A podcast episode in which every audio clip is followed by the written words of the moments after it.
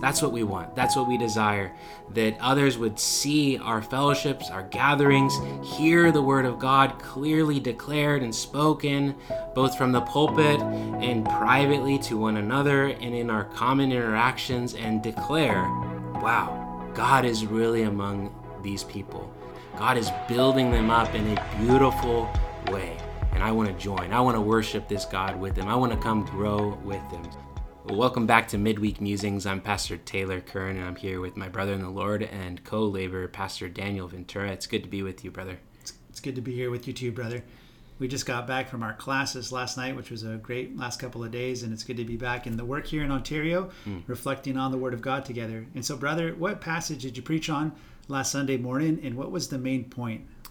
So, yeah, we're in a short little series right now, a three uh, Sunday series as we're unpacking our new mission statement. And in order to unpack that first part of the mission statement, that we exist here in the city of Ontario to exalt and experience God together, we took a look at an interesting passage in 1 Corinthians chapter 14 verses 20 to 25. And in that we found that we exalt and experience God together best in our worship when we engage our minds in the clear communication of God's Word. And why is that? Well, it's because God primarily makes himself known today through his living and active Word.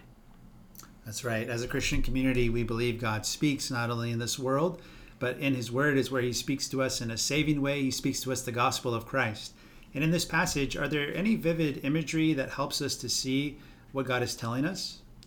Yeah, so he begins this passage in verse 20 with the command that we be not like children in our thinking, but rather be infants in evil, but in your thinking be mature. As we look into this, he's saying that we are supposed to have that childlike trust in God that we looked at last week from Luke 18, but we are not to have a childish mind before God. As cute as little kids are, all parents want their children to grow up in their thinking, to develop their minds and understanding of the world. We want our kids to be thoughtful and wise as they go out into the world around them. And how much more does God our Father want us, his children, that is Christians, to grow up in their understanding and their thoughtfulness, engaged in God's word? And from this, we learn the importance of engaging our minds in our worship of God, especially when we gather together on the Lord's Day. I love that first point, brother. And I was thinking of Jesus' words in Matthew 22 when he gives us the summary of the law. And the first thing he says, right, is love the Lord your God with all of your heart, soul, strength, and your mind as well. And you quoted in the liturgy from the Shema as well. And, and there you hear that same word about loving the Lord with our mind. And that's real important when we think about engaging in worship thoughtfully with our with our attention fixed on the word of God and what we're doing in that moment, we are in God's presence and we're worshiping Him. And so we want to engage our mind and our focus, our attention on that reality. That's absolutely right. You know, sometimes people assume that faith is opposed to reason or to thoughtfulness, but healthy faith is really not content, not satisfied with a shallow and cliche grasp of the truth. And lots of American Christians, sadly, seem to be opposed to going deeper in their understanding of God's Word in the world they say that doctrine divides and then they stop in diving deeper into God's word. It seems like they don't have much hunger or thirst to know more. And that's really sad and an unhealthy place for Christians to be. In this text, we see very clearly that God wants our faith to grow up, our minds to be activated, to seek deeper understanding. And it reminds me of back in the 11th century, uh, about a thousand years ago, Anselm of Canterbury said this I do not endeavor, O Lord, to penetrate thy sublimity, for in no wise do I compare my understanding with that. And so in that we find he's seeing his humble stance before God. He's not trying to ascend up into the mysteries of who God is beyond where our limits should be. Yet he says this, but I long to understand in some degree thy truth, which my heart believes and loves. For I do not seek to understand that I may believe but I believe in order to understand. And that prayer right there from Anselm is a prayer of healthy faith. And the motto that we gather from Anselm is faith seeking understanding. This is the starting point of Christian theology. We begin with a humble disposition of faith in our Creator God, and from that place, we long to understand more about Him and more about His Word and more about His world. That's a good word, brother. Faith seeking understanding. I love that. And that's such a good word because in our culture, we're told that we need to figure things out on our own. We need to be autonomous in our reason and observation, that those things are sufficient to know who we are and to know this world around us. And that phrase, faith seeking understanding, reminds us that the starting point of true wisdom and knowledge is faith in God, mm. right? The fear of the Lord is the beginning of wisdom. And that's what you're highlighting there for us. And why was the Apostle Paul telling the Corinthians this? Yeah, they were actually pursuing the wrong things. They weren't seeking a greater understanding of God, but instead it seems that they were consumed with this search for a greater display of God's power among them. And they were misusing, in particular, the gift of tongues. In a sense, we can say, using that illustration that Paul mentioned earlier about the infant, they were like a child that refused to get out of his crib he wanted to stay in his crib um, and preferred to talk in the babble of baby gibberish, thinking that that was a sign of God's presence among them. But in reality, what was happening in the Corinthian church was incomprehensible chaos. And from the context of the passage, we can kind of piece the puzzle together and see what was happening. They were gathering together on the Lord's Day, and multiple people all at the same time would stand up and they were all speaking in different languages and often without interpretation. It was not a beautiful orchestra with each instrument playing in its particular order and time and in harmony, but instead it was like a cacophony of sound. You know, like if you go to an orchestra as the musicians are warming up their instruments in the beginning and they're kind of just playing random notes and such, and it's all kind of loud uh, and jumbled together. That's what it was like mm. for the Corinthians in the church there. It wasn't fruitful, it wasn't edifying because the word of God was not being clearly communicated. And in that way, they were totally misusing the gift of tongues. In fact, Paul here, he refers to an old prophecy in Isaiah 28 to show that the gift of tongues was in part a sign of God's judgment on Israel. As God turned to speak the gospel to the nations in their languages, God was also turning in judgment against Israel. And his point there is that the gift of tongues was never meant for a long term growth for the people of God. It was rather intended for that specific stage during the early apostolic era when the gospel was first going out to the Jews, and then when they rejected it, then the apostles would turn to the nations. And so the gift of tongues was confined or limited to that specific purpose within the life of the church in that specific era. It was not intended for long term growth into the future. That's an important reminder, an important teaching point. The Lord did use, right, miraculous gifts of the Spirit during the time of Jesus and the apostles. But as you said, that was to confirm that gospel message that was going forth into the world as the Great Commission was being fulfilled. But now that the church is built upon that foundation of the apostles, we have something even more sure. And I wanted to just read this passage from um, from Second Peter chapter 1, where Peter says this in verse 18. First, he says, We ourselves heard this voice, the voice of God, born from heaven, and we were with him on the holy mountain, speaking of Jesus. But then he says this, and we have the prophetic word more fully confirmed, to which you will do well to pay attention, as to a lamp shining in a dark place, until the day dawns and the morning star rises in your hearts. It's the call of God to the church today to pay attention to that prophetic word that we have in the Holy Scriptures. Second Peter, they're so tied to this text in that passage as you're explaining for us. Peter is telling us to not strive after what Martin Luther, the reformer, called a theology of glory, but instead be content with the theology of the cross. And Luther explains how it's very tempting for us to try and bring the glory of God's kingdom down to earth in a visible and manifest way. We want to see signs and wonders, miracles and power. We want to be with Peter and the other apostles there on the mountain and see Jesus transfigured before our eyes. But as Peter tells us, we have something better the prophetic word. So we ought to caution ourselves from that theology of glory and instead find that God is revealing to us his glory through that prophetic word given to us, which declares to us the gospel, both his law and his gospel. And in that way, we see Jesus through his word all the more clearly in his presence among us.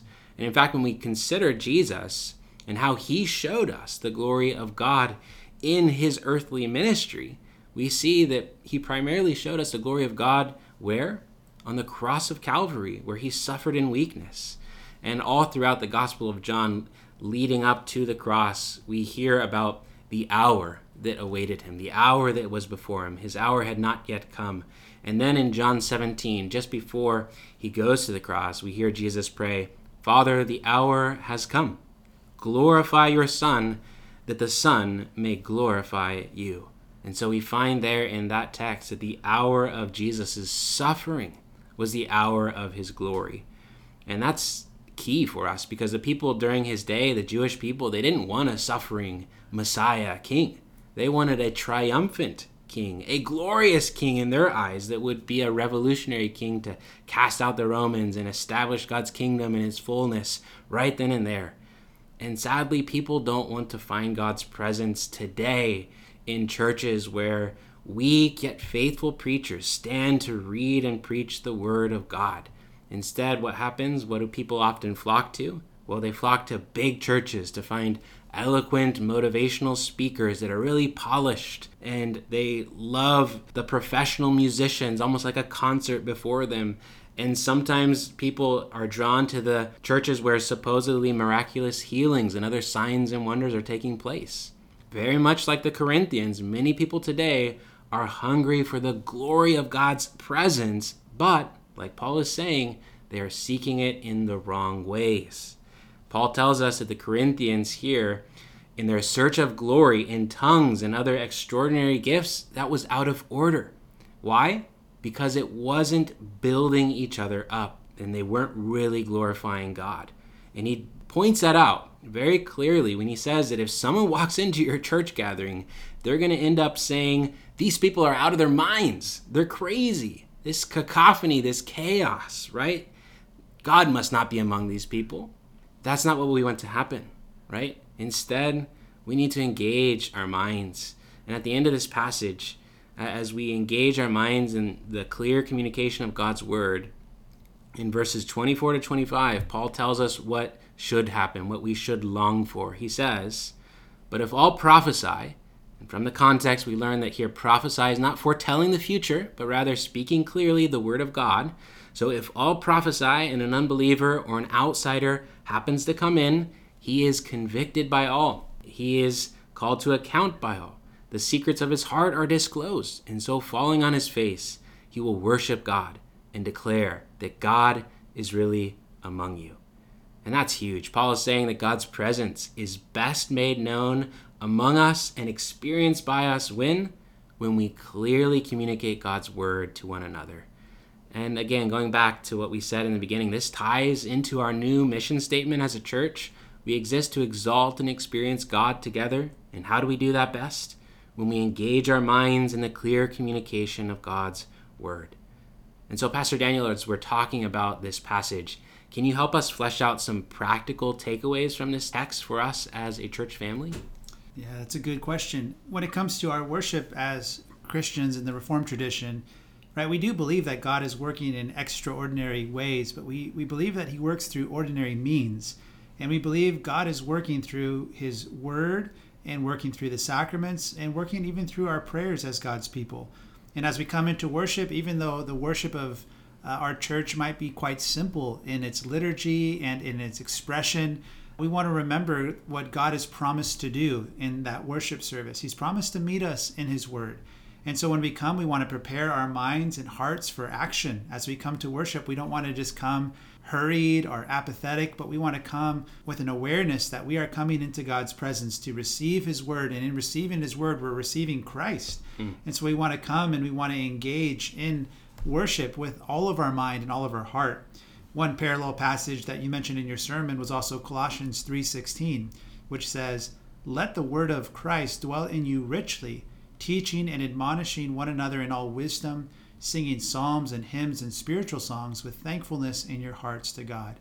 Again, one of the ways that that word dwells in us is when we sing God's word, when we tell each other about God's word, as we express our thankfulness to God in our hearts, even through maybe using God's word as, a, as part of our prayers. This helps God's word to find a home in our hearts. And again, God is working through that to make us more like Christ. And, brother, how can others in our church as well take advantage of opportunities to grow in God's word? Here at Ontario URC, we are actively trying to provide opportunities for all people to grow in their faith uh, so that as we have faith, we can all together seek greater understanding. And we have on Sundays morning and evening worship services. And unlike most churches, our church is offering two different services with two different messages. And so we want to feed Christ's sheep. We want to build you up in the faith. Come to our morning worship service meditate on the word in the afternoon on Sunday, and then come back at 5:30 for our evening service where we dive in a little bit deeper into doctrine and instruction in the core teachings of the Christian faith. Also, we have lots of other opportunities too that we want to just make people aware of what's out there so that we're all engaged in this, praying for one another as we're all seeking to understand God and His Word all the more. So, for our children, uh, we can think about how Sunday school classes will soon be starting up. Children, take those classes seriously. Uh, do the homework that your teachers give you. Listen to your teachers. Ask questions. Don't be afraid. The teachers want to engage with you, they want to hear what's on your heart and in your mind. They want to help you understand and learn more about God and Jesus and the kingdom of God. And so take those Sunday school classes seriously. Also, for young adults, we have in collaboration with First Chino URC, a sister church here locally, what we call the Do of Zion, this group of young adult Reformed Christians. And we're meeting the first Friday of every month, and we have lectures or lessons from different pastors. And this upcoming one, it's going to be on October 7th. Pastor Daniel, you'll be giving a talk, right? Well, what's that going to be about? Yeah, that one's on the gospel and human sexuality. So, a very important topic to think about together. Great. And then, Pastor Daniel, you have another one as well that you're leading for the men. Can you tell us a little bit about that? That's right. Yeah, tonight we're actually having one of our meetings. It's a men's fellowship and discussion night on biblical manhood. And we're using a book right now by Richard Phillips called The Masculine Mandate, just hitting some select chapters. But Lord willing, we'll also hit some other topics as well that are on the hearts of men and have just a free flow discussion um, about those things from God's Word. Awesome. In addition, we have our women's Bible study ongoing, the Wednesday night Bible study for the women as they're using Nancy Guthrie's template for looking at biblical theology and tracing themes from Genesis all the way to Revelation. It's a very in depth study to dive deeper into God's Word. In addition to that, we have our Spanish language Bible study that's ongoing on Wednesday nights as well here at the church. We're going through the book of Acts. We're kind of right in the middle of the book. And so if you know anyone who's a Spanish speaker, please invite them to come join us on Wednesday nights. And then another one that's upcoming is our Friday night fellowships, a new season of that. And that first one will be on Friday, the 30th of September. And the book that we're going to be looking at is Praying Through the Bible by Donald Whitney. And so we'll read two chapters uh, in two weeks, gather together, have a meal together, and then sing some songs and dive into a study of that important topic of praying through the Bible. Uh, these are great opportunities that we, as ministers and elders of this church, are seeking to provide for Christ's sheep so that we can clearly communicate God's word together as we seek God's presence among us to build us up through his word. What about Pastor Daniel? Anyone who might be on the fringe, who's been maybe attending on and off, interested in joining our church but not sure? What would you say to them, brother? Well, for sure, come this Sunday morning because we have a sermon on the importance of living in community with each other. Mm. That we're we're better together truly as human beings, and um, we have opportunity to learn about that this Sunday. But we want to invite you to just come grow with us. Come on Sunday morning for worship. Come to any of these um, settings that you just heard about. And we would love to see you. We would love to have you there. We would love to help you learn what it means to follow Jesus Christ and to come on that path of the cross with us. We believe that as we follow Jesus, in faith, He does give us that greater understanding. And so we want to invite you to, to come and see how good Jesus is and to experience uh, His power and His grace in your own life. And lastly, brother, as we do conclude this podcast and think about this text, uh, what do you recommend we commit to memory?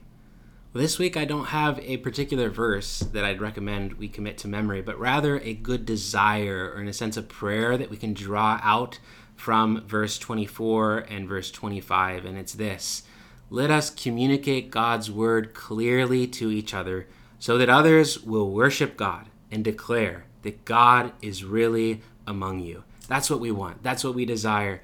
That others would see our fellowships, our gatherings, hear the word of God clearly declared and spoken, both from the pulpit and privately to one another and in our common interactions, and declare, wow, God is really among these people.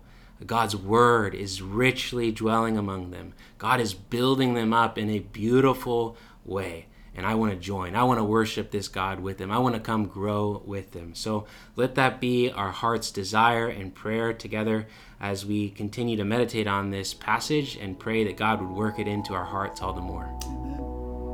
Well, thanks for listening to Midweek Musings. We hope that this has been edifying to you as it has been to us. And we'll come back next week and continue our conversation together.